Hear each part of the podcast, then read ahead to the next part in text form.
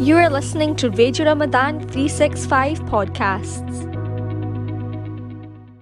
Assalamu alaikum rahmatullahi wa barakatuh. Welcome. It's Monday, it's 11 o'clock and you're on Late Night Live.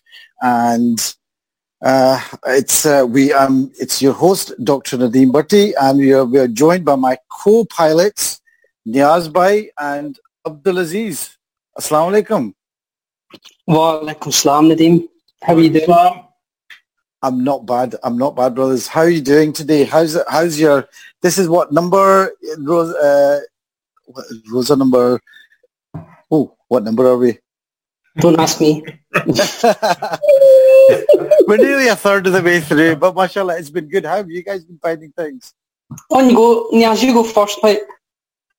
Um, good, good. Oh, It's been very good, um, and I think I've been looking forward to Monday, um, and you know, talk about more topics as well. Um, I can't, I can't believe the weather has been this magnificent.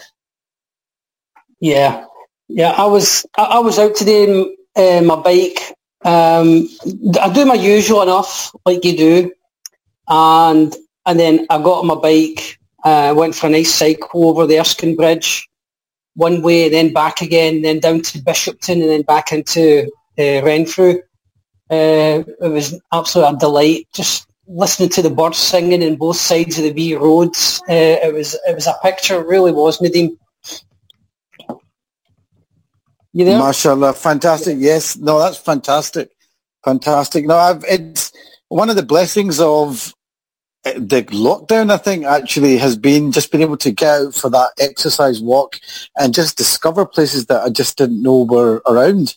You know, the other day I went through a, a grave site in um, Thornliebank, and it was just amazing. Uh, you know, the the trees that they've planted there, and it was just fantastic. And then today I went into uh, Pollok Park, and um, I actually got lost. And normally I would just go around one section that I knew, and this time I went around. It was great, Now, fantastic. for for the listeners, um, Nadeem always gets lost. Um, even when he's following me on a bicycle, and I have a bright yellow jacket on.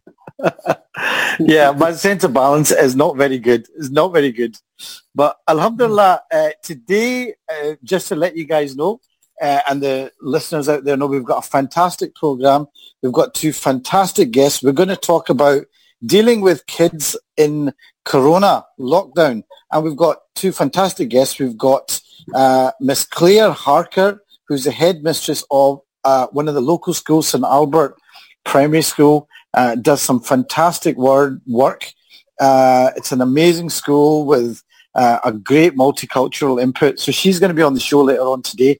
And we've also got Salma Gardi, who's um, uh, homeschooled her own kids and actually has a business uh, looking at uh, a lot of educational uh, issues around that. So that's going to be really good. And yeah, that looking forward to that. Um, have you guys been looking at the papers today? Any stories catch your eye? Uh, well, today, um, as you very well know, uh, my good friend is uh, a lot better now.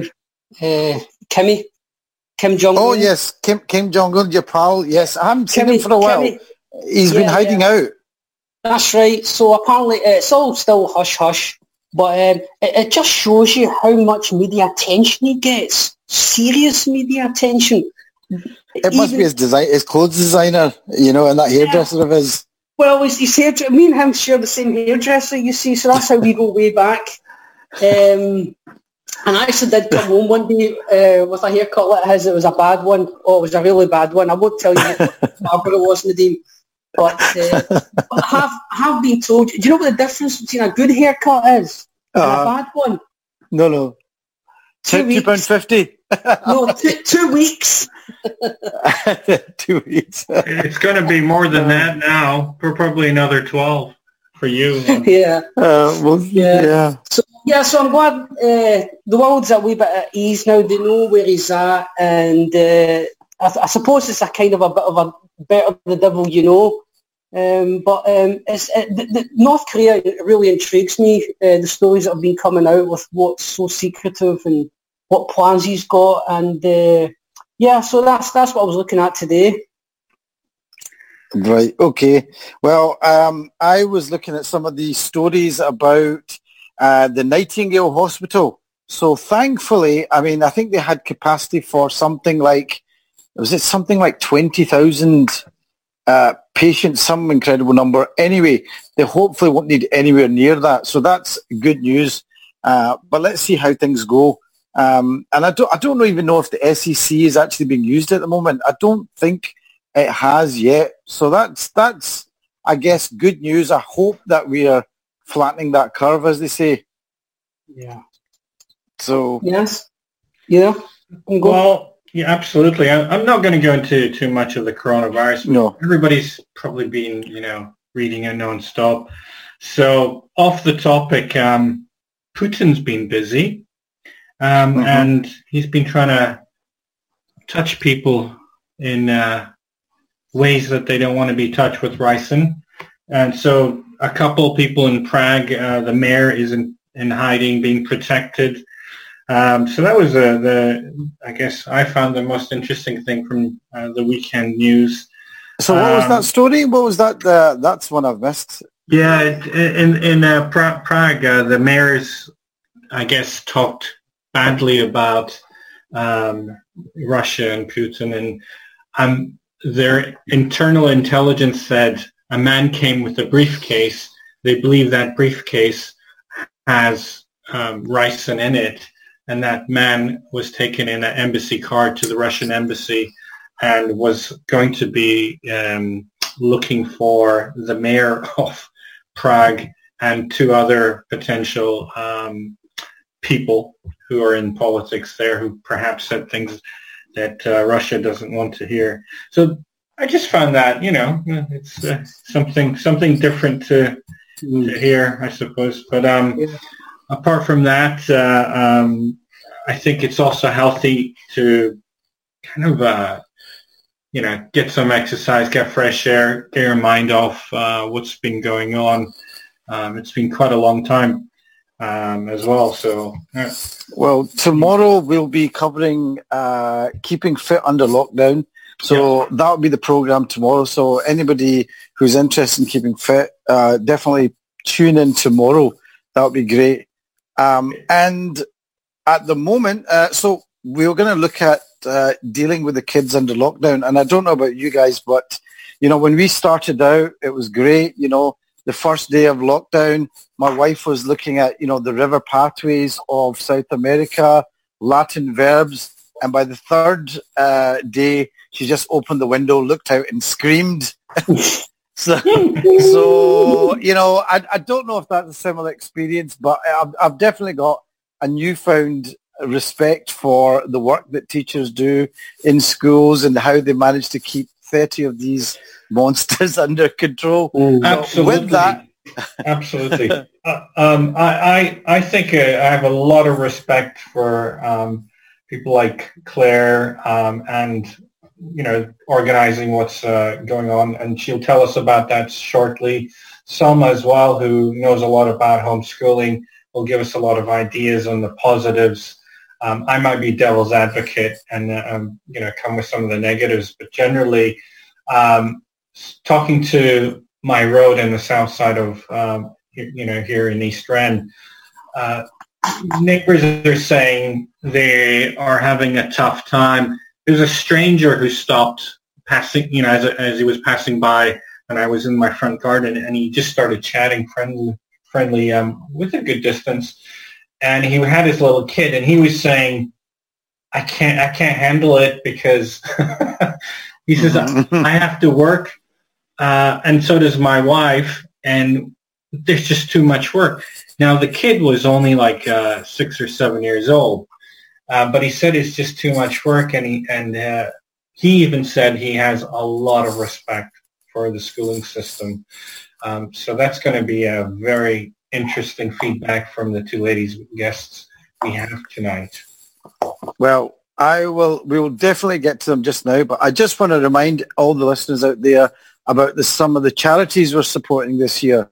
So one of the first charity uh, I just want to mention is Penny Appeal, and your zakat and sadaqah is eligible here, and 160 pounds will supply three families with hygiene and food packs for a month in Syria. Uh, and you, I don't need to go over uh, the situation there. The other uh, charity uh, that Radio Ramadan are supporting is the Trussell Trust Glasgow Southwest Food Bank. And again, your zakat and sadaqah are eligible for this. £100 will go to feed three families for three days in Glasgow. Um, it's great that we're doing that. It's a shame that in my lifetime we've had to see food banks, but food banks, but there we are. That's the way it is. Um, the third charity we are uh, supporting is Wheels to Heal. And again, your sadaqah and zakat are eligible for there. And £25 will provide one wheelchair to a disabled person in Afghanistan. Um, also, I might say that the ARC uh, is a media centre. Your sadaqah here is eligible. Any amount you can give will help complete the ARC and sustain any projects throughout the year. So anything, anything else you guys want to say before we get the uh, our guests on? Uh, well, I, I, think it's going to bring back a lot of memories of schooling, and I think I'm, I'm, I'm actually quite excited about tonight because I think it's going to give an actual insight as to what goes on in schools. Uh, so it's been a long time, and obviously I just went. I went to Melville Street, and Shaw's Academy. That was me, Langside Primary. Yeah. But uh, that was my venture of, of education. But I'm, I'm really looking forward to it. Definitely am. Okay, well, I, I, at this moment, we're going to just invite Claire Harker to come on. Uh, I would normally put my hand up because uh, that's what I've been trained in school to do that. Uh, I don't know if Claire's there. Miss, are you in? Are you in the mm-hmm. building? If you just unmute yourself and come in. Hey, I'm unmuted. I'm in there. Yeah.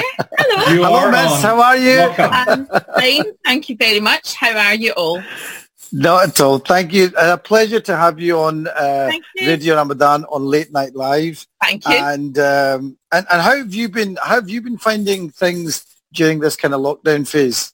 Uh personally, it's hard. I'm finding it um, difficult um, like everyone else, I have good days and I have bad days. And I started off full of resolve to do all these amazing things and tidy my house and, you know, do all these different things. And of course, I'm getting more and more exhausted with the whole process as it goes. And I'm worried uh, sometimes and I'm happy other times. I'm just trying to enjoy the time with my husband and children. So just like everyone else, it's a roller coaster, I think.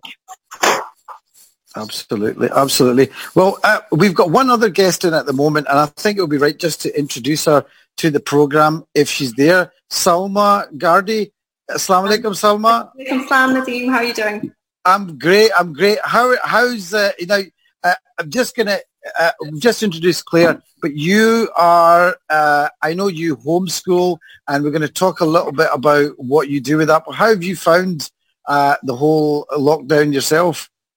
Well, exactly. Probably the same as, as Claire. I think everybody's sitting in this little bubble of concern and worry and, and a bit of stress about what's going on, you know, and our lives are, are so different from before. And certainly as homeschoolers, I guess there's not, not much difference for us in terms of how academics are coming along, but it's certainly, this isn't how we, we school day to day, not, you know, locked up at home, which is, I think, possibly um, a little bit how people view what homeschooling is all about. So we're not we're not homeschooling quite the same way as, and in the same boat as everybody else, really. Mm. Okay, okay. Well, if I can just get back to you, Claire, then. Um, so, I mean, obviously, you're you you know the the the term ended quite abruptly for you because yeah. you know we, there we were. I think March. Kids were going along to school, and then suddenly um, they were, you know, we had to sort of go into lockdown. I mean, how was that for you at that time? Well, it was really, it was a wee bit different for me because my son had him come home. He plays guitar and he'd come home from a European tour and he had um, symptoms. So we, he actually um, ended up quite unwell. So I was actually off school for three days having to isolate. So actually the lockdown happened for me like this. It happened remotely. Um, and it was quite, so it was really tricky. Um, but my job, and I'll probably say this loads of times, is to try and keep the St Albert's community calm. So I tried to do that at a distance. And I know that our staff who work really well together as a team really just trying to stay calm for the children and parents. And I think we've done that since. I think we've tried to do that since. So it was, it was, it was awful. Like everyone else, we didn't see it coming. We should have seen it coming. And, um, and it was shocking. But as I say, my job's to make sure everyone feels okay. Fantastic. Uh, and I think you did that very well. In fact, uh, one of my uh, little boys, in fact, is at, at, at, the school, as you know, and uh, and and I, and I think you did that very well. So, um, I, I, the, one of the questions I was going to ask you, um, your the, the, school is still open for uh, people who are key workers and and mm-hmm. vulnerable kids. Kids, is that right? Not our school. Um, what's happening in Glasgow is that there's some very well organised hubs.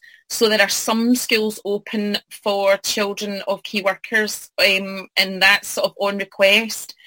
Um, so St Albert's, we had no requests for um, childcare or education at the time, so the school was then closed.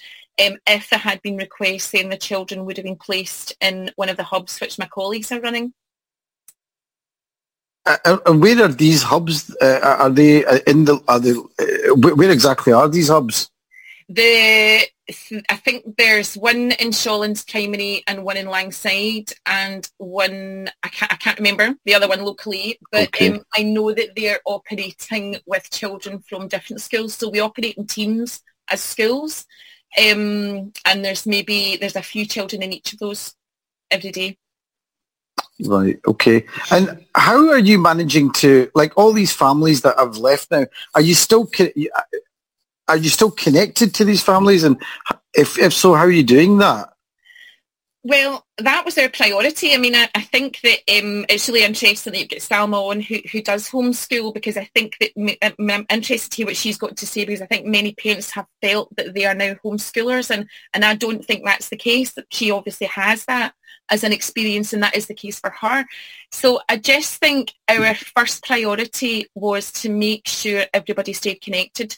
So we opened up a Facebook page, we, we have Twitter, but we text, we've dropped things off at people's houses and we've got well-established blogs that the children can connect with. But staff have been WhatsApping and FaceTiming and phone calling. So we've phoned everyone um, at least once a fortnight um, to make sure everyone's okay and really not to check up on what anyone's doing because because actually it's none of our business how parents are choosing to get through this with their children. Um, but we're just wanting to make sure everybody's okay, still feels connected, part of the St Albert's family. And more importantly, do you have enough food? Do you have enough medicine? Do you have someone that can do your shopping for you? Those kind of questions were are first and foremost for us just now. That's very interesting, Claire. Um, I, I noticed a report some weeks ago saying very similarly um, that uh, the school teachers were actually and head teachers were very concerned about the families yep. um, because mothers and fathers, you know, they perhaps lost their income for a moment of time um, and there isn't a buffer. So is this why um, you're doing this, Claire?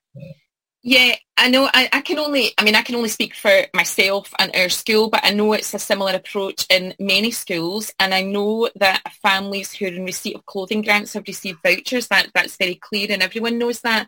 But of course it is because I think, I mean, especially, you know, we have families who um, don't speak English Mm-hmm. and maybe haven't been here for long. So not only do they not know how to navigate the, the, the, local networks, they just don't know the networks exist or perhaps are sort of cast adrift with no family here.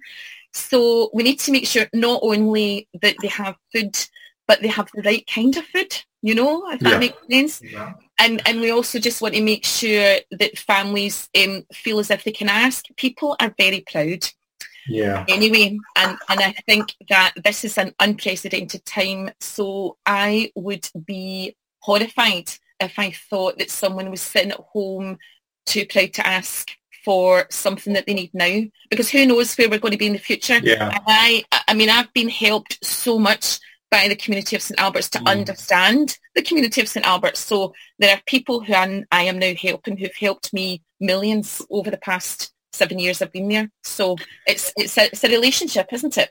Absolutely, Claire. Thank you so much for this brilliant point. And so if I can then just uh, quickly say to everybody that's listening, we have to think about um, helping provide food to you know people that need it.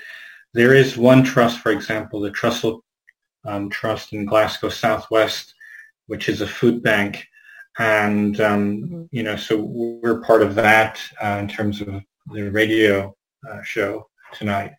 But there are many others as well, I, um, and I'm aware of you know you, um, a lot of people um, trying their best to help those in need, and certainly those listening who feel that they need help, please please do reach out. There's so much uh, uh, generosity and love out there um, to help do shopping. I know of people doing that for um, medical staff who don't want to um, go close to their parents' homes.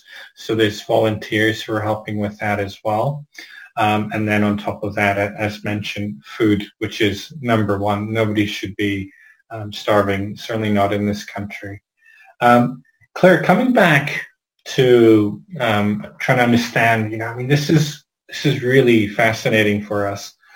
Um, so there's remote, rem, you know, teachers are now uh, teaching remotely. Uh, um, am I uh, well to understand that uh, perhaps that means that uh, classes are then online and the teacher will have live um, um, teaching sessions at all in Glasgow as a whole? Or uh, again, I can only speak for our school. So we are, I, I, know that some schools are using Google Classrooms and some schools are using Microsoft Teams. Um, we're looking at Microsoft Teams, but I do think generally we need to ask ourselves if teaching could be done remotely, we would have done it years ago and saved a lot of money. So teaching's about the personal relationship you have. So if Salma's a successful homeschooler, it's about her relationship with her children as much as it's about the actual stuff that you do. So I, we do have lessons uh, online, but it's much more about um, skills uh, rather than knowledge and much more about things that children should and can do at home as opposed to any pressure from us to attain in terms of a curriculum. Okay. Um, so I think that um, there was a flurry of, of remote stuff. Um, but then you've got to think about digital poverty and access to online learning and the stress of that. And yeah. um, so everything has to be gentle. So I think it would be very wrong to think this can be solved in terms of children's learning by sitting mm doing remote lessons. I, I really do. I, I, don't know if that's controversial or not, but a child learns as much hearing a story from a parent as they do listen to a story from a teacher at a distance on a computer screen. Okay, I, I can appreciate what you're trying to say. It's a new territory for the world. And um, in some reports, you know, you know, looking at America, for example, they're, they're feeling that the children will lose out a lot mm-hmm. and uh, potentially some of them losing out in a in this school year, losing out in, in you know a lot of learning that uh, will put them back. Do you think that um, this will put children back a lot in terms of academically? Will they um, be prepared for um, next year? I don't. I'm going to say no. I, I don't think it will. I think short term, there are things that children would have been learning at school. Now, we have to bear in mind children have only missed 20 days of school so far. Um, I know it seems longer than that, but with holidays and, and the way that, that, that um, the school days um, set up, uh, I think it's uh, I think it's only been about 20 or so days. So I think that they have missed learning that they would have been doing in school, and I don't know if that's replaceable. Um, but I think that children generally are very resilient. I mm. believe, and I know our children in St Albert's well, I know that when we open the doors, um, it will be like they've never been away. I mean, we're used to a six-week summer break. Um, we we've started planning for what we think our children will not have practiced, and I don't just mean academic stuff. I mean relationships and and, and all sorts, you know, curiosity and confidence and language, you know, lots of things. Um, and we'll be prepared for that when they come back. So it won't be yeah. that they have to go faster. They don't have to go faster. They just we just have to do and work at the same pace, but with a different understanding of what they've experienced. Um, so yeah. I am extre- I'm an optimist. I'm extremely confident that the children um, are not lost. Um. And and I think there's some strong talk in the media about lost generations and stuff. I, I really can't see. I think now if it was to happen again, if there was to be a renewed lockdown over the next year, then we need to figure out the remote learning. We need to figure out how we're going to help children. But at the moment, as an optimist, children are resilient. They can cope with anything, you know, okay. and, and, I really believe that they'll be fine. I really do. Okay, no, I, I, I would agree. I'm, I'm quite optimistic as well. And I'd like to believe that, that this is quite a longer short-term uh, moment. I do certainly believe that uh, um, it's it's you know it's not an overnight thing. Uh, the places that are or have opened up, um, uh, you know, reports from China. Again, uh, you know, one has to be very uh, careful of what is being said from there because it's never been precisely accurate. But um, there is an element of social distancing in classes itself. So once classes do start up again, um, it sounds like there may be uh, respect to distancing. Yeah. Um, so there will be a lot of changes. I, I think Abdul may have a question as well for you. Abdul, are you there? Yeah, I'm here. Yeah. Uh, hello, Miss Parker.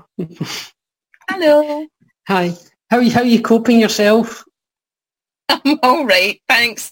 Um, yeah. I'm fi- I'm really really missing work. Um, I'm yeah. missing the children dreadfully, and I deal with or work with the parents more, and I'm really missing them. But I'm also so impressed with some of the work that our parents are doing yeah. at home. I'm, I'm really impressed. Yeah. Yeah, and, and how, how are the actual teachers? Are you in touch with all the teachers at the school? How are they coping? They're doing brilliantly. One of our, they really, I mean, they're quite an incredible team. We work hard at that. So we're doing some really interesting things. Like we, we pray uh, as a staff on a Friday, for example. So, so we've set that up online and, and, and we're sort of praying together, which allows us to share um, sort of how we're feeling. One of our teachers, this is another example, one of our teachers was supposed to get married, Susie Bull, was supposed to get married on Saturday and unfortunately that's all had to be cancelled. So our teachers and children put together the most beautiful video for her. Oh. As a message of love. Now that's massive learning, that's massive digital learning, primary one children reading scripts and it was incredible. So I'm in touch with staff, teachers and support staff and office staff. Um, I have to say hello to Shanaz because I know she's listening.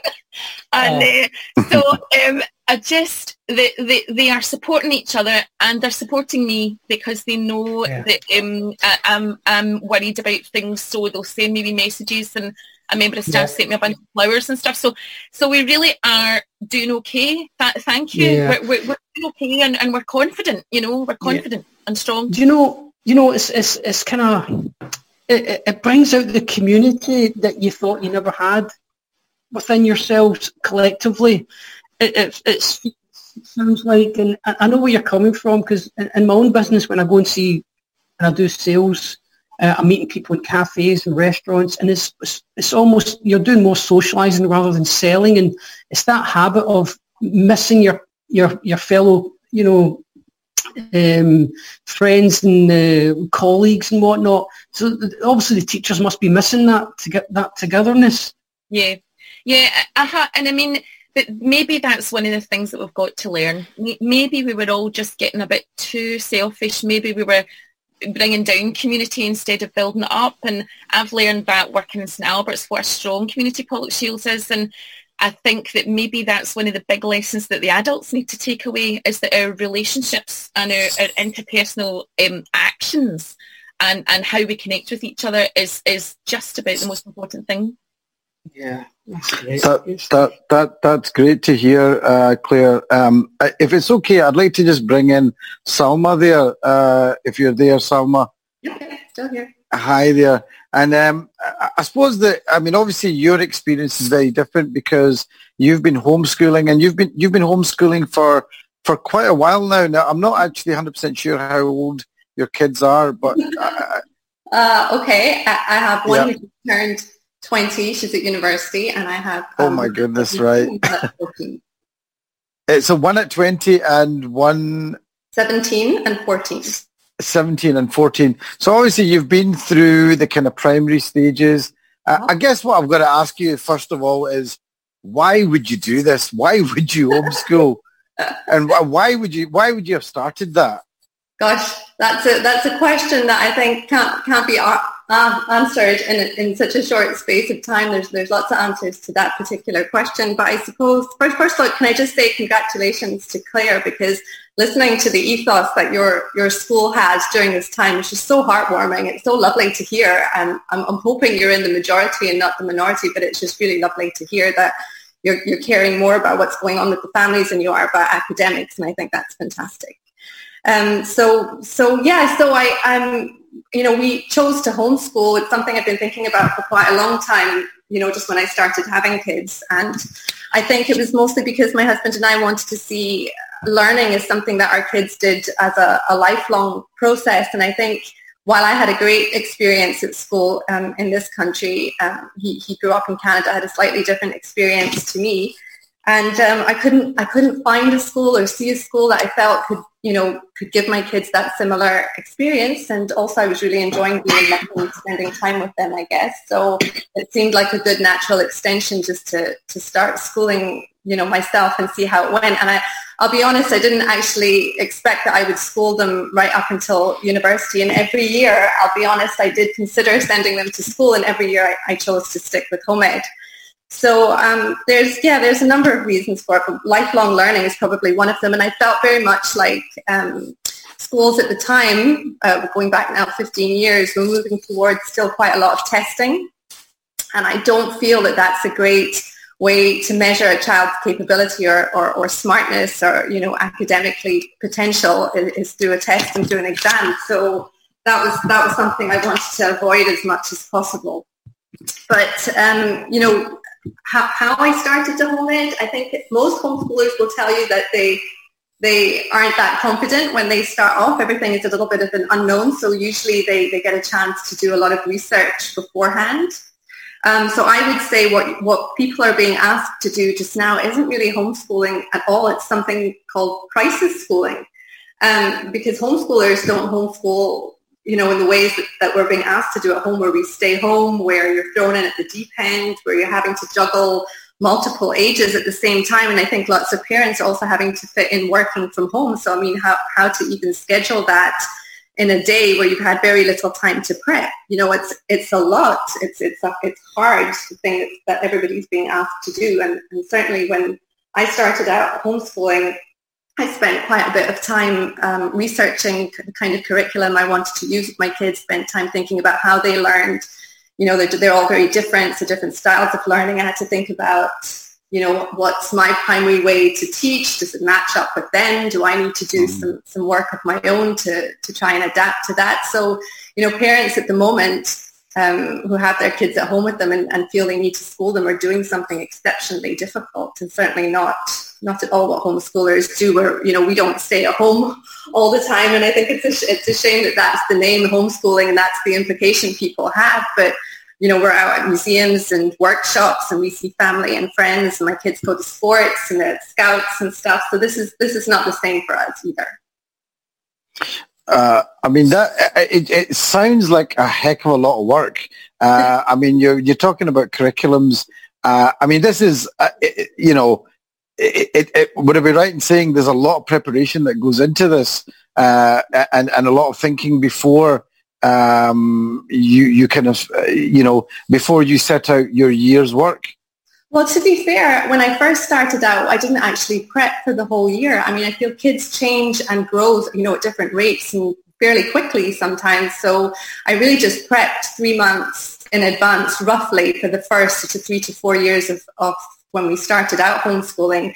And when I say prepped, I mean I did I did do my homework. I did do you know research. Google. There wasn't as much as there is today. Certainly when we started out 15 years ago. But um, it's there's so much you can find just by googling stuff and, and stuff that you're interested in. You know different subjects and stuff. And that's basically what I did. But I guess the big thing I did because I'm I'm not a trained teacher is I read the national curriculum for England um, which sounds slightly unpatriotic given that we live here, but at the time it was the curriculum for ec- excellence that had just come out. And I felt for, for myself where I was starting out and, and just wanting to bolster my confidence levels, I needed something a little bit more prescriptive. Um, which the national curriculum for England very definitely is. So I had a bit of a read of that. And that's not to say I spent hours and hours poring over it, but there's a shortened version of it that you can find online. But it just gave me a reference point for that first year. So um, uh, one of the things, one of the things I'm hearing from lots of parents, and I know you're saying that this is more crisis learning than actually crisis uh, learning or crisis schooling rather than homeschooling. Mm-hmm. Um, how do you pace yourself? Because uh, you know, I find that a lot of people are saying, look, you know, we're fine for about an hour and then we just, uh, we, we, you know, how do we control our kids? You know, then they're getting restless and we don't know how to kind of keep them under control and keep them calm.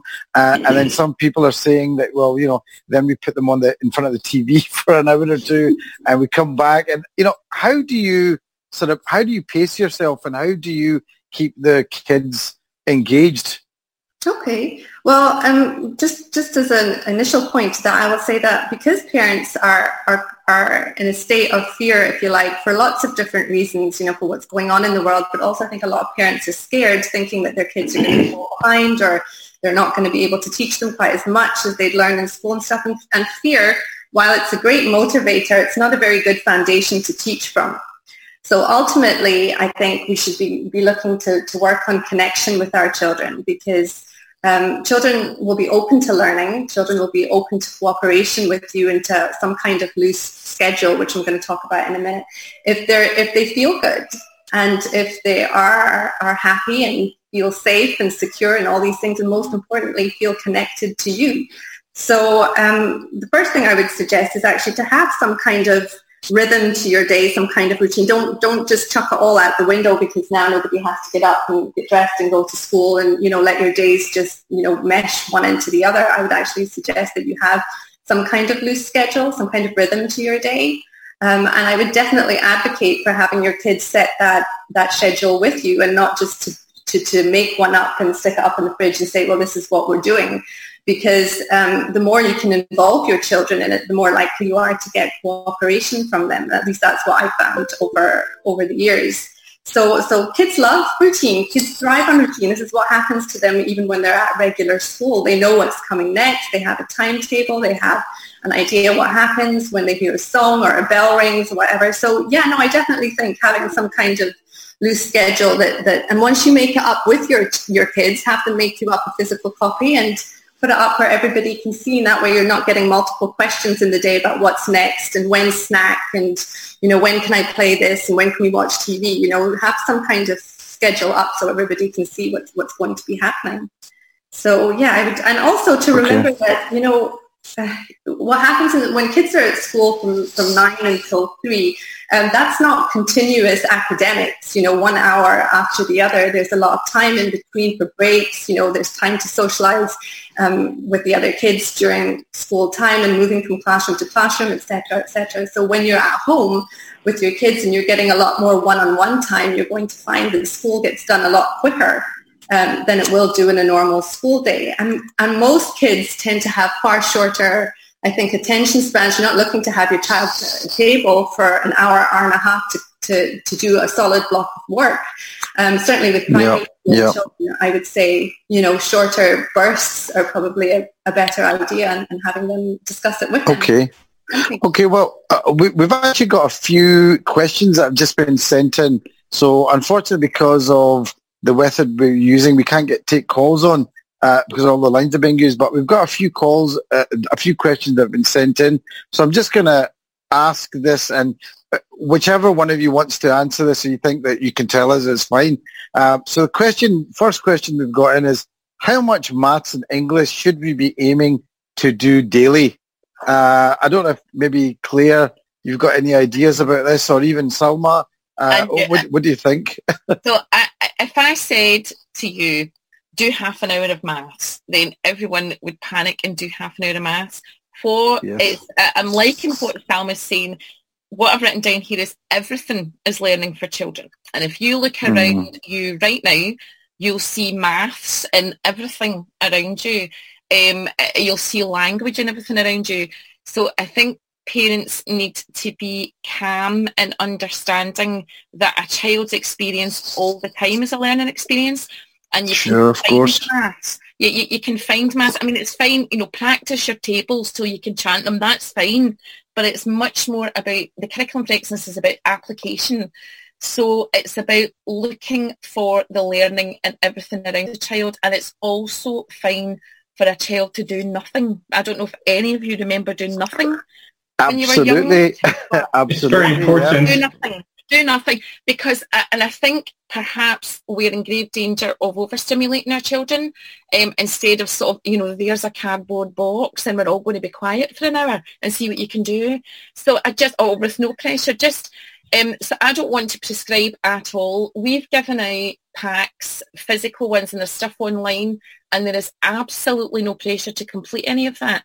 And sometimes it's just about a parent feeling reassured about how they're choosing to see this through. Um, because, as I say, everything around a child is learning, and Salma's absolutely right. It's about the connections um, that children have, and so many children might be in quite a negative, stressful environment. They'll learn that. So it's about staying as calm as possible. And if I say to you, you need to do half an hour of maths or an hour of maths, then it's not going to make everyone be calm. Yeah, does that make sense? Absolutely. Can I add what uh, makes a lot of sense is um, looking at someone like Daniel Goleman, who wrote about emotional intelligence. And, um, you know, he, he goes all the way to the first three or four years of life and the brain that grows to about two-thirds its full size and evolves into this complexity at a greater rate. I mean, what he was saying is um, there's multiple key kinds of learning that take place and emotional learning is the foremost among them. Um, and he says that um, teachers need to be comfortable talking about feelings, and that's really the first part. This is the part of teaching emotional literacy, a set of skills you know we can all develop, including you know the basic ability you know to read, understand, and respond appropriately to one's emotions and emotions of others. That's the fundamental key Mhm. of emotional well-being, emotional intelligence, especially in a point like we are now. And um, traditional teaching, um, I suppose, you know, before uh, Daniel Goleman uh, wrote about this and did some studies and you know, you know in, in implementing this, um, was was very uh, let's memorize this without understanding how it affects us emotionally, etc. Um, so what you're both saying, Claire and Salma, is so pertinent, and it seems to relate to Goleman. Um, I would also uh, bring out that uh, um, you know these are key ingredients now that uh, um, parents will be wanting to uh, um, basically deal with in terms of helping with. Salma mentioned it, confidence, you know, reinforcing it.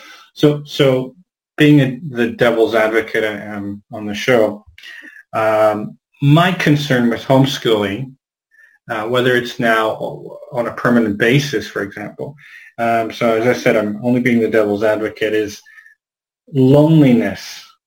And loneliness will affect Claire's students as well, who are now at home without their friends. Um, who would, which one of you would like to address that? Because that, that is a huge concern. How, how do we deal with loneliness? Um, okay, so se- seeing as how you've mentioned that a little bit, maybe if Claire's okay with that, I'll, I'll talk course. a little bit. Cool. Thank you. Um, so I think that's, you know, the idea of um, a homeschooling normally brings up a lot of questions about socialization and how can your kids be socialized if they school at home. Um, but, you know, I think it's, it's very rare to meet a homeschooler whose child isn't social because a lot of the time um, they do spend more time with mom or dad or family or whatever at home more than anything else. And who, who better to teach them how to be social than a parent?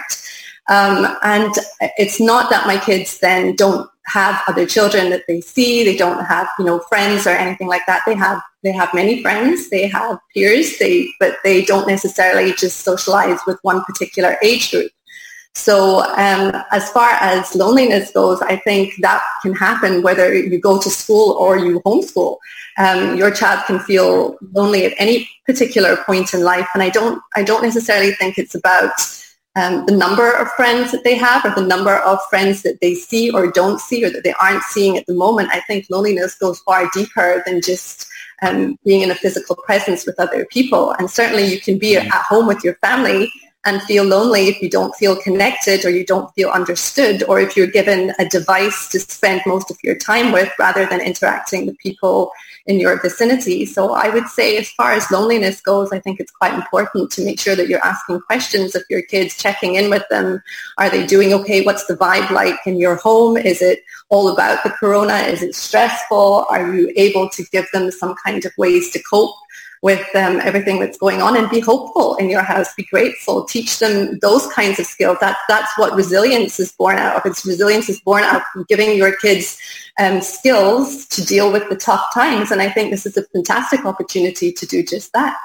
Yeah, yeah, I, I couldn't agree more. I just was struck there by wanting to say, you know, I'm feeling a bit lonely and I think adults are feeling a bit lonely. I, I, have my husband and children here, so I'm totally connected with them, but I'm missing my friends and I'm like really old. So, so I think that there are adults feeling like that. And I think, as Salma says, as soon as children have the resilience and the understanding that they are not alone in feeling like that and learn to deal with those feelings, mm. then that will only make them stronger. Um, mm. It's just the pressure. It's a really good time for us to ease off the pressure on children to be everything, on each other to be everything, and mm-hmm. and and the sort of social media pressure that, that, that children are under. You know, we can ease that off and and take time to reflect and time to really consider how we're feeling and actually you know how you're feeling as a parent is the same as a child it's it's like um you know, mental health, but positive mental health or negative mental health, it isn't the domain of adults. So children being able to connect and talk about that with their families is actually a gift at this time, I think. 100% agree. Yeah. Uh, brilliant.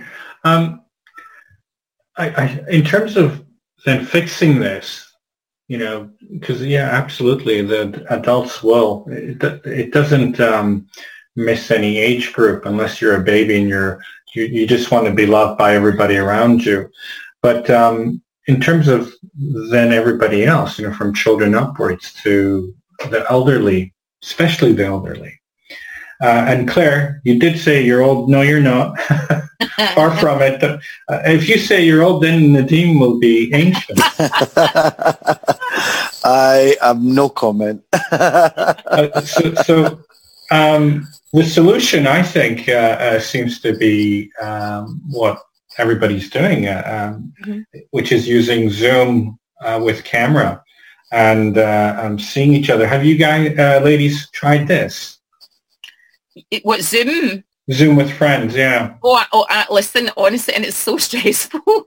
yeah, yeah, mm. we have. We've had great fun with it, and and uh, we can't use it for school because it's it's not secure. But um, in terms of social interactions, and, and I hope um, families are using that. one, one of the things um, I'm thinking about as well is that so many of our families are um, it's, it's Ramadan, so so the the the whole yeah. Type of life that our children are living, and I'm really proud. I'm always really proud of the children when they observe their fast and you know, and I think that um, I feel a wee bit sad that the social connections that, that children and families would normally have at this time can't be had just now. So I think we need to be aware of all of those things too and talk those things through. It's, it's not a usual Ramadan. It's not going to be a usual Eid. Um, so yeah. we need to be sensitive to that as well when, when, when our children come back. And we'll find ways of celebrating that online. So yeah, we have a view Zoom and it's been hilarious. And um, my, my own children are very um, tech savvy, so there's a party going on in each room in this house with laptops and phones, you know. So um, Uh, Claire, I was I was talking to one of my uh, work colleagues, and uh, I was letting her know that I was going. The topic tonight was education and homeschooling, um, and she was telling me that uh, she's pulling her hair out because she can hardly cope, and uh, there's a lot of work to kind of uh, email back in all different categories and whatnot. And she she she was actually quite savvy herself. She was she worked in a bank for twenty odd years and she was finding it quite stressful, but still coping with two children in primary school. I was just wondering, what's what's the feedback with regards to actually getting the work back from parents, especially the the parents that are obviously not of the uh, indigenous population? Okay.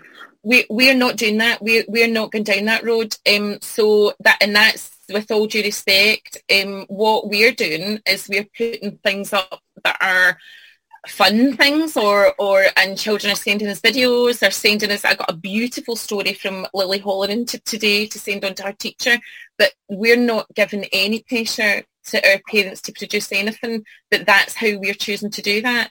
And what I do need to say to our parents because I know they'll be doubly worried especially if they if they they um, don't have English at home just please don't worry because it's exactly as Sam was saying, it's about the connections and your children will shine and thrive.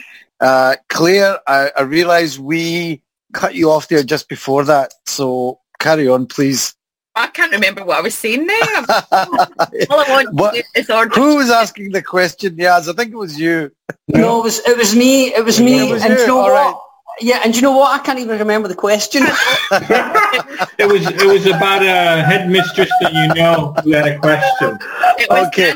for chicken. All I can think about is yeah. Um, no, I think we were just talking about about feedback and about about children handing in work, and I think I think yeah. that's what I was saying that, that that we weren't asking for that in our school, but that's all due respect to, to people that are. Yeah. Actually, I've got there is one question I'd actually like to ask both of you. Um, uh, one of the things is you normally, you know, you're the parent, you're at home, you send them to school, and there are teachers there.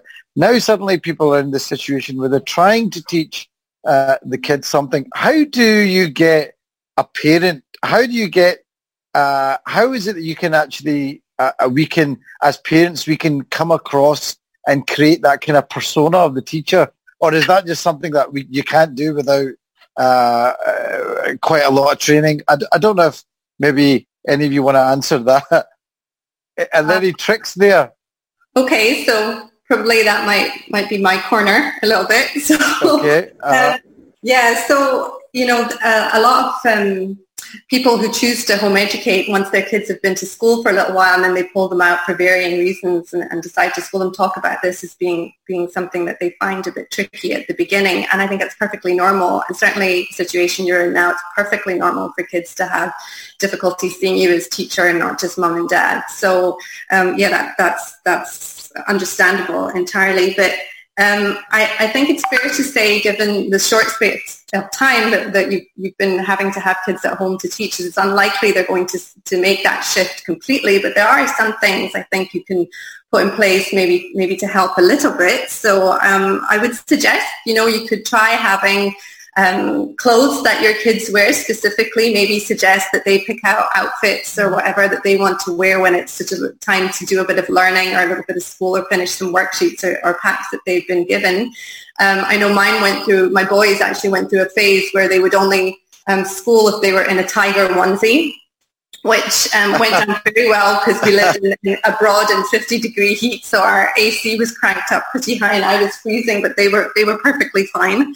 But yeah, I have maybe suggest that they have you know an outfit that they pick up for just for that particular time. So it's all about mindset and mind shift into getting them into that frame of mind um, I could suggest that. I could also suggest that, you know, if you want to be in a bit of teaching mode that perhaps you wear a specific top or a bracelet or a tie or whatever, you know, that kind of thing. And, and a really fun idea to try is actually maybe just to hold a meeting with your kids to actually, you know, when I'm talking about having them help you set routines and schedules and stuff like that, well, there, it's really good to have them have help you kind of set boundaries and, and all that kind of thing as well. And to do that is maybe just have a meeting where it's an event, if you like, have them dress up, Mm. some wear a tie Yeah. or you know whatever outfit they want to wear, have a coffee break and and have a chat about how things are going to to run through your day. So I would definitely suggest those things. Great. Actually, oh, sorry, uh, Abdul, do you want to Yeah, answer? yeah, Maybe No, no, on you go. On you go. Well, well, uh, actually, this is a, a question uh, directly towards Claire, uh, and it's about the subject of wearing um, different clothes and kind of setting up that structure. But I know with St Albert's, not long ago, you changed the whole uniform, um, and and I just wondered why why that was. Uh, what what was the kind of idea behind that? Because you, you went for a, ve- a very kind of purple uniform, uh, and I always kind of wondered what what was the kind of uh, thinking behind that? Oh, Jinx, that's so complex. Um, so if we are having a uniform, so our uniform before was a bit sloppy and people weren't really wearing a uniform. So we asked the children if they wanted a uniform. And we also were very mindful that we didn't want a uniform or clothes that children wear to school to be expensive. Uh, the children wanted a uniform. They designed it. And Mm. we, uh, it was a pride thing as well. I think St Albert's, um, you know, I'm just really proud of it. And I just felt that our strategy for, you know, we wanted to put St Albert's right out there as, as a school and, and be noticed for, for good reasons. Um, and our uniform is quite striking. As they say, the children chose the colour. It was a very close run thing between purple and blue, but the purple was settled on. So, and we have had children wearing the uniform at home. Um, you know, um, we've had some very funny, Ahmed Al-Bakaja sent some really funny videos in of him in his uniform, his mum driving him to school, pretending they're driving in the living room. And, you know, so as the Salma says, it's about, it's about children feeling comfortable with what they're wearing. But we changed the uniform, Nadeem, so that we stuck out and, and, and people would notice us and, and we could hold our head up and, and be very proud of who we were. And it, and it worked. Fantastic, fantastic. Sorry, Abdul, you were going to. Yeah, no, no. Uh, it was just to uh, Salma. You know, um, sometimes obviously when children are uh, not up for it on a particular day when they're in a classroom environment, um, m- maybe they've not performed well with their their, their work. Um, and also maybe like say, the, the discipline side of things also. I, I was just wondering, let's say for instance, you you kind of fell out with one another over schoolwork um, how are you able to, um, you know, uh, differentiate yourself from being a mother and a teacher, and then obviously your your son or daughter from being a pupil to an actual uh, a, a child? How is it you kind of uh, kind of put that into different boxes? Gosh, I think that's a good question. I think it's actually quite quite a tricky thing for a child to do because, as I said before, you know, it's quite a short space of time that this is. There. I suppose the longer this goes on, the more likely they are to see you as slightly separate from mum when you're going to be in, or dad when you're going to be in more teaching mode. But you know, as far as when things haven't gone well, or you know, you've, you've as you said, you've fallen out when they're not wanting to do work, I would actually say those are the times where you don't push and those are the times where you look to connect and certainly I'm, I'm a great believer in connect before you correct so before you um, you know impart any kind of guidance or discipline if you like or boundaries or something you connect with your child first and very often when kids are acting out or there's behavior that's less than fantastic usually there's an underlying reason. So rather than actually react to the, the behavior that you're seeing straight off the bat, I think it's a good time to count to 10, take, take a minute and actually have a conversation with your child when both of you are calm and that they're more receptive to listening to what you have to say. Um, so yeah, I would I would say you'd be looking to connect first again and actually take a break. I mean, we had days where nobody felt like schooling, where certainly I didn't feel like teaching, and so on those days we would have park days, museum days, or movie days, and certainly that's something anyone can implement just now when things are difficult and nobody's into it. That's the same thing for adults. We all have off days and so do kids, particularly now when everything is not within their, their normal, you know, schedule and normal routine and stuff. So it's perfectly normal. And I'll tell you, one great thing is that you know I, I, I never graded a piece of my, my kids' work, not not once until the first time my child had a piece of work graded was when they hit exam years and we had to kind of fall into the system a little bit. And that hasn't really done them any harm. So if you're looking to measure your kids by some kind of standard just now, I would say take the pressure off. Just don't. You know, kids are not going to remember what math they learned or if they knew how to conjunctive, whatever, a verb. They're going to remember how they felt during this time and how you made them feel during this time, how your family felt during this time. So I would say just take your foot off the pedal a little bit on the academics uh, mm-hmm. uh, and it'll get done. Kids learn yeah. all the time, all the time. Sure. Uh, Claire, can I ask you, uh, uh, sorry, uh, Salma, I was yeah. going to ask you, uh, what, what do you think would have happened if you didn't homeschool and you did put your children into school? What, what difference do you think might have happened in your own opinion now that you've actually schooled uh, successfully one of your children to university? Have you an idea? Have you ever thought about that? A little bit. I suppose I have given it a little bit of thought every now and then, but you know, I'm a great believer that every child learns differently. Every child's not, we're not all cookie cutters as adults, and certainly true of children. And I think if I look at my three kids, they're so different in personality and in learning styles. And I suppose that's one of the things I love about home ed is that I can adapt how I'm teaching to how they learn best. That's one of the things I love most about having them with me.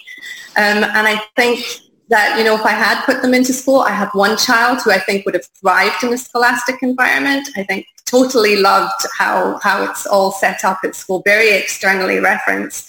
And I have maybe one who would not have thrived quite as much, um, slightly different personality again, slightly different learning style, and, and school is maybe can't cater to every single individual style. I'm sure you have fantastic teachers that are switched on to to you know that kind of thing and can teach exceptionally well multiple children with different styles but it just i don't know that it would have that well with my ethos at the time i suppose.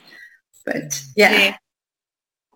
Yeah. That's good. Mm. thanks. Only one um yeah um well it, you you kind of answered one of the questions that was just sent in and uh, some one of the listeners sent in a question and said you know, while they're at home just now, is it okay to divert away from the topics that they would normally do?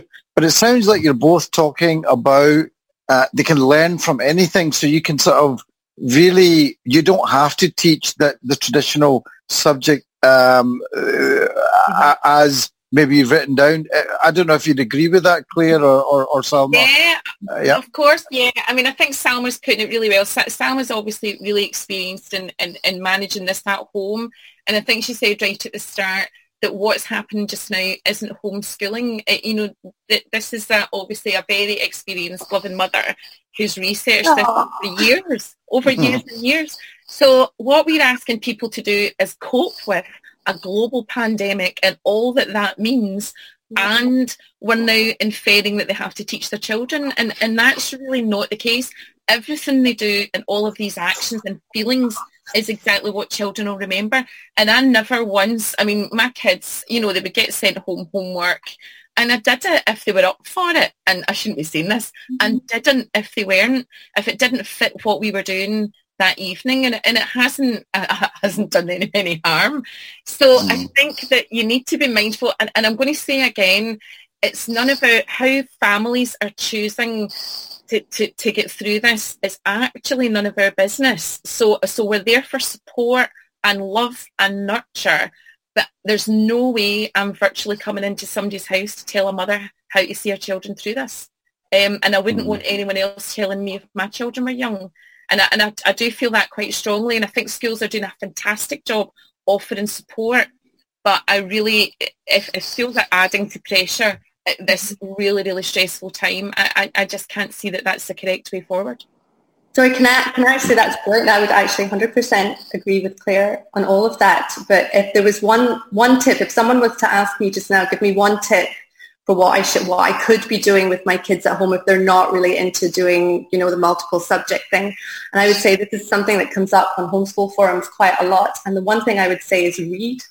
And if your children yeah. love reading, fantastic, then you're, you're, you're halfway there. If they don't, you can read aloud. And if you're not going to read aloud, get audiobooks because I can tell you 110%, if I taught my children no other academic subject and I only read to them it would make it, it and it has made a huge impact on their academic Mm. performance. So, and I think if that's all you can do while you're, and it's such an easy thing to do in audiobooks. I think Audible just now are doing free downloading on, on countless kiddie books and stuff like that. And the skills that you pick up from audiobooks, the skills you pick up from reading, talking about comprehension, I'm talking about um, literary skills, how to write creatively, all that kind of thing are multiple if you just encourage your kids to read.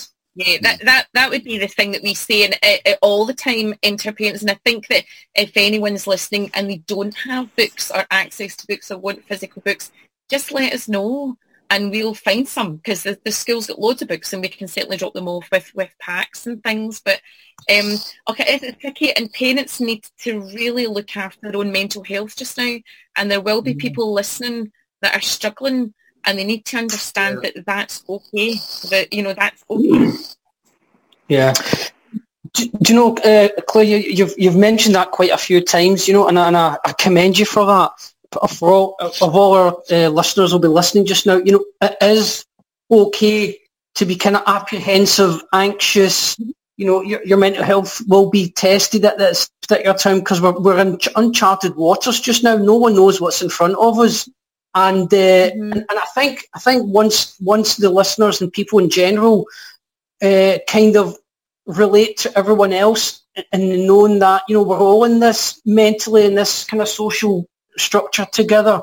I, th- I think a lot of people will get a lot of solace from that. I, th- I think uh, that- that's, that's a good few times you've mentioned that, and I'm personally speaking as well, you know, we all get our good days, our bad days, stressful days, you know, days of anxiety, not knowing what's in front of you. But um, yeah, this it's. I think it's it's quite normal. Obviously, Nadeem, you being a doctor will know about this and can maybe relate to it a bit more. But you know, if you're a teacher, if you're homeschooling, if you're in a job, in some way, we're all really interconnected and entwined with this kind of mental state just now. hmm Oh, and it's I, I, we can talk about as well. I mean, you know, it, it'll be nice when we can talk about something else to our friends on Zoom or, you know, but at the moment it's just pervading everything, you know, so I think it's just really important what you guys are doing, keeping people going with, with programs, things that they can listen to. I mean, this in itself is a massive connection. So well done. Brilliant. thank, thank you. Uh, Niaz, you want to say something? Um, well, uh, in terms of you know where you're all saying, I, absolutely brilliant. Um, if I jump Mhm. just to, to Switzerland, uh, where I've uh, been living for a long time, hiding away, um, life there for children has a really wonderful balance of family as well as um, nature and nurture.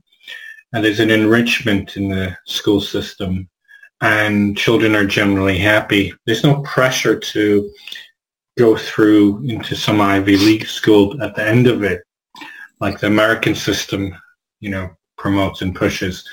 Um, and in fact, about 84% of students in Switzerland will, at, by 16, decide to go to apprenticeships to perhaps uh, Rolex, Cartier, or, or one of a dozen many um, places to apprentice uh, in the watchmaking industry. Or if you love chocolates, in some of the best chocolates, well, well, you, you get some of the brands here. I'm not going to mention the names.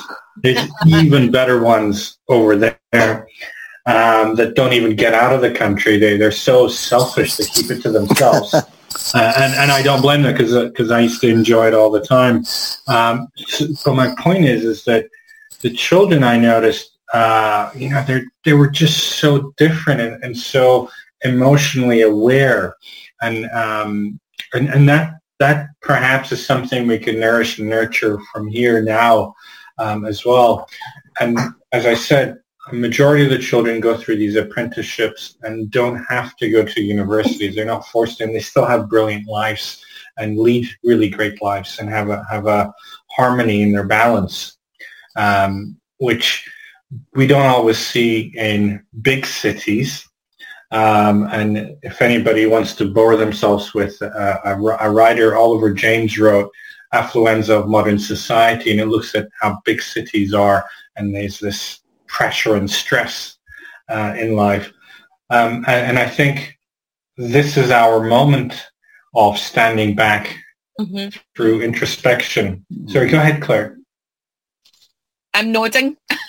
oh, okay.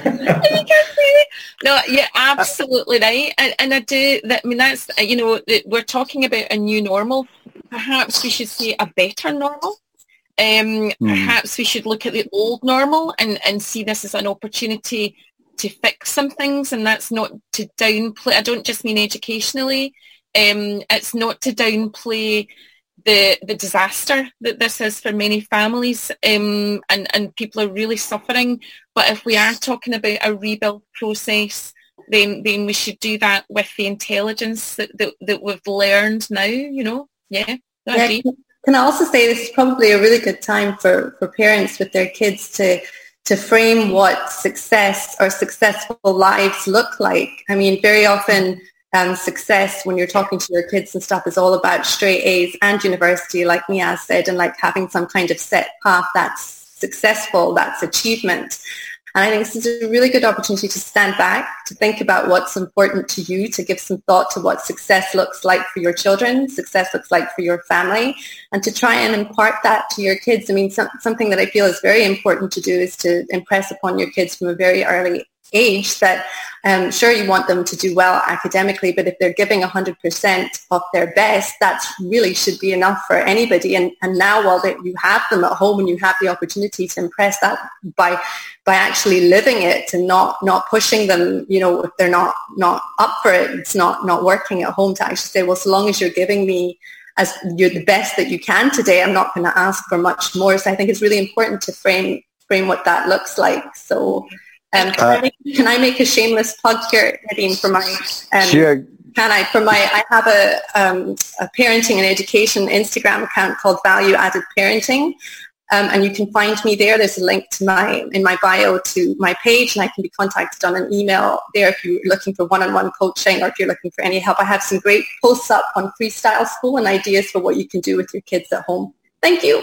Thanks for. No, no, not at all. And and I'm sure if you, if anybody, any listeners want to get in touch with Salma afterwards about that, uh, do get in touch with myself or uh, in uh, the Radio Ramadan uh, office. And, you know, we like to do our bit to stimulate the economy as well as everything else. um, yes, very good. Yeah, yeah. And, uh, uh, but it was interesting you saying, you know, about letting the kids achieve their potential and do what they want rather than forcing them down one way. I was just reading a, a an article about the Sanjeev Bhaskar, who's the you know the sort of Asian uh, uh, comedian and actor, and he went he went to tell you to you know he finally decided he'd done accountancy, and they told his parents that look, I'd like to be an actor, and mm. his dad said, I think you'll find it's pronounced doctor. so there's a few, I'm glad there's a few changes there, and people are seeing things in a different way. So that that's certainly good. Yeah, um. I think they say that our culture, if you're not if you're not um, a doctor, then you failed at, at life.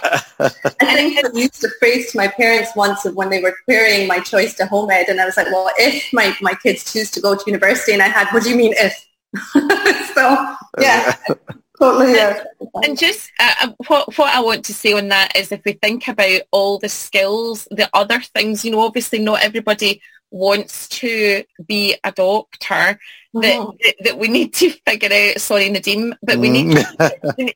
we need to figure out who are the people that are, are getting on with it in terms of business and um, it's people that are applying creativity to this it's people that are entrepreneurial that, that that's what we need and we, we absolutely need doctors and accountants and teachers and scientists, but we need all the other stuff too. Mm-hmm. And, and somebody has to learn how to do that. And to do that, you have to be curious, creative, you have to spot opportunities, you have to be adaptable, resilient, confident. And these are all things that are as important as the maths. Yeah, yeah that, that's, yeah, sorry, go on, go on, yes. No, no, no, please, after you. Yeah, it was just a quick, quickly, yeah, that, that was basically just described me at school there. I, I left school and I could hardly read or write when I left school. It's just just one of these things. It just education was my thing at the time. And uh, but on the other hand, I was I was going to the markets with my father, selling at the weekends and, and at uh, summer holidays. So I learned basically learned off kind of the University of Life, basically. And and that's that that was my thing. So uh, I knew I was never going to be an academic, like you say. We all can't be doctors, lawyers, and you know teachers and whatnot. But yeah, um, I think it's it's uh, if any children also listen to this, you know, you know, uh, you, you you may you're just going to be as successful even if you if you as long as you find your thing. It could be a it could be a you know a plumber, you know, a, a brickie, whatever. As long as you have a good mental state in life and you're able to pay your bills, you know, that is that is success, you know, as it is basically. Yeah. And actually, because we're inside, I mean, I'm certainly not buying stuff that actually I don't need. And now I'll reframe my thinking in terms of what I want to spend money on. You know, even things like that are huge lessons for everyone because suddenly some things that we can't do, we didn't need to do them in the first place. You know, I, I don't know if that makes sense, but we don't need all that stuff. Yeah. You know, so Yeah. um, you know, I, I mean, as I say, and I, I want to come across as hopeful. I want to be hopeful. And and if I needed to say, if I wanted to say anything to our parents or to parents at home, it would be hello, Idris, first of all, and then the next I would want to say, I would want to say is just please stay calm. And those of you that Yeah. belong to St Albert's, we love you very much, and and we're still there, and we'll be there when this is over, and we're at the end of a phone.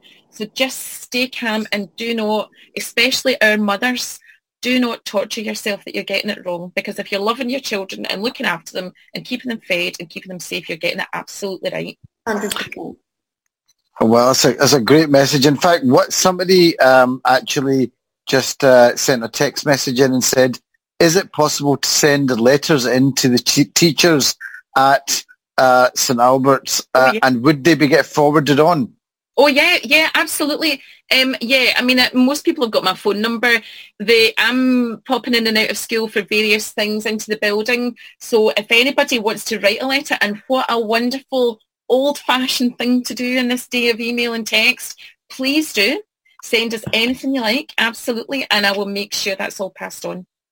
That's wonderful. That's a wonderful message. Um, and I'll reinforce that, um, you know, in terms of tips for raising a smart child, according to feeding emotional nourishment, emotional intelligence, it's really, as you, you know, been saying, it's crack the books open early, uh, talk to them, you know, from day one and create um, solutions for the problems with them you know, talk it through like a business meeting. I come from a entrepreneurial business background, so um, from Swiss banking, and it, it, I think when you take take all these things and, and bring it to the house, it really helps nourish the children uh, to a much higher level. Everything is c- can be found as a as a teachable moment, and remember the example I gave that over eighty percent of uh, Swiss children don't go to university. They actually go to other apprenticeships, and there's so many uh, there for them, so different than anywhere I've seen in the world. And those children are some of the happiest that are out there. Um, we, we have our last two minutes, so Nadeem will um, wrap the, um, the night away. So I'm going to let you go ahead, Nadeem. Well, uh, all I want to say is um, thank you very much, Claire and Salma, for coming in.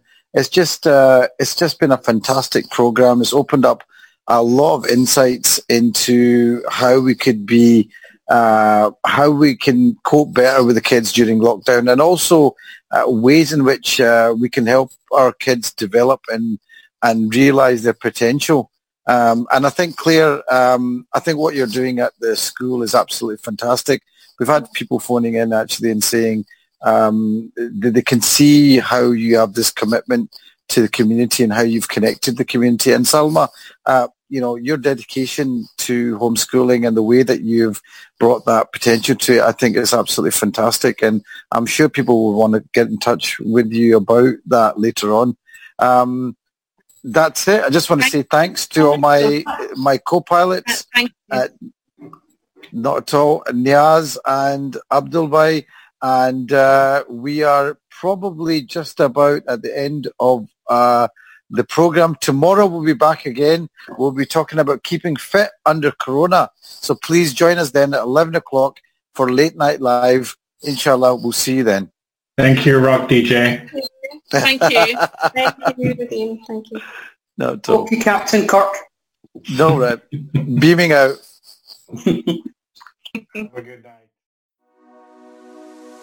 Thank you for listening to Radio Ramadan 365 podcasts. Make sure to visit our Radio Ramadan website at rr365.co.uk to access all of our podcasts. Stay tuned on our social channels for future content.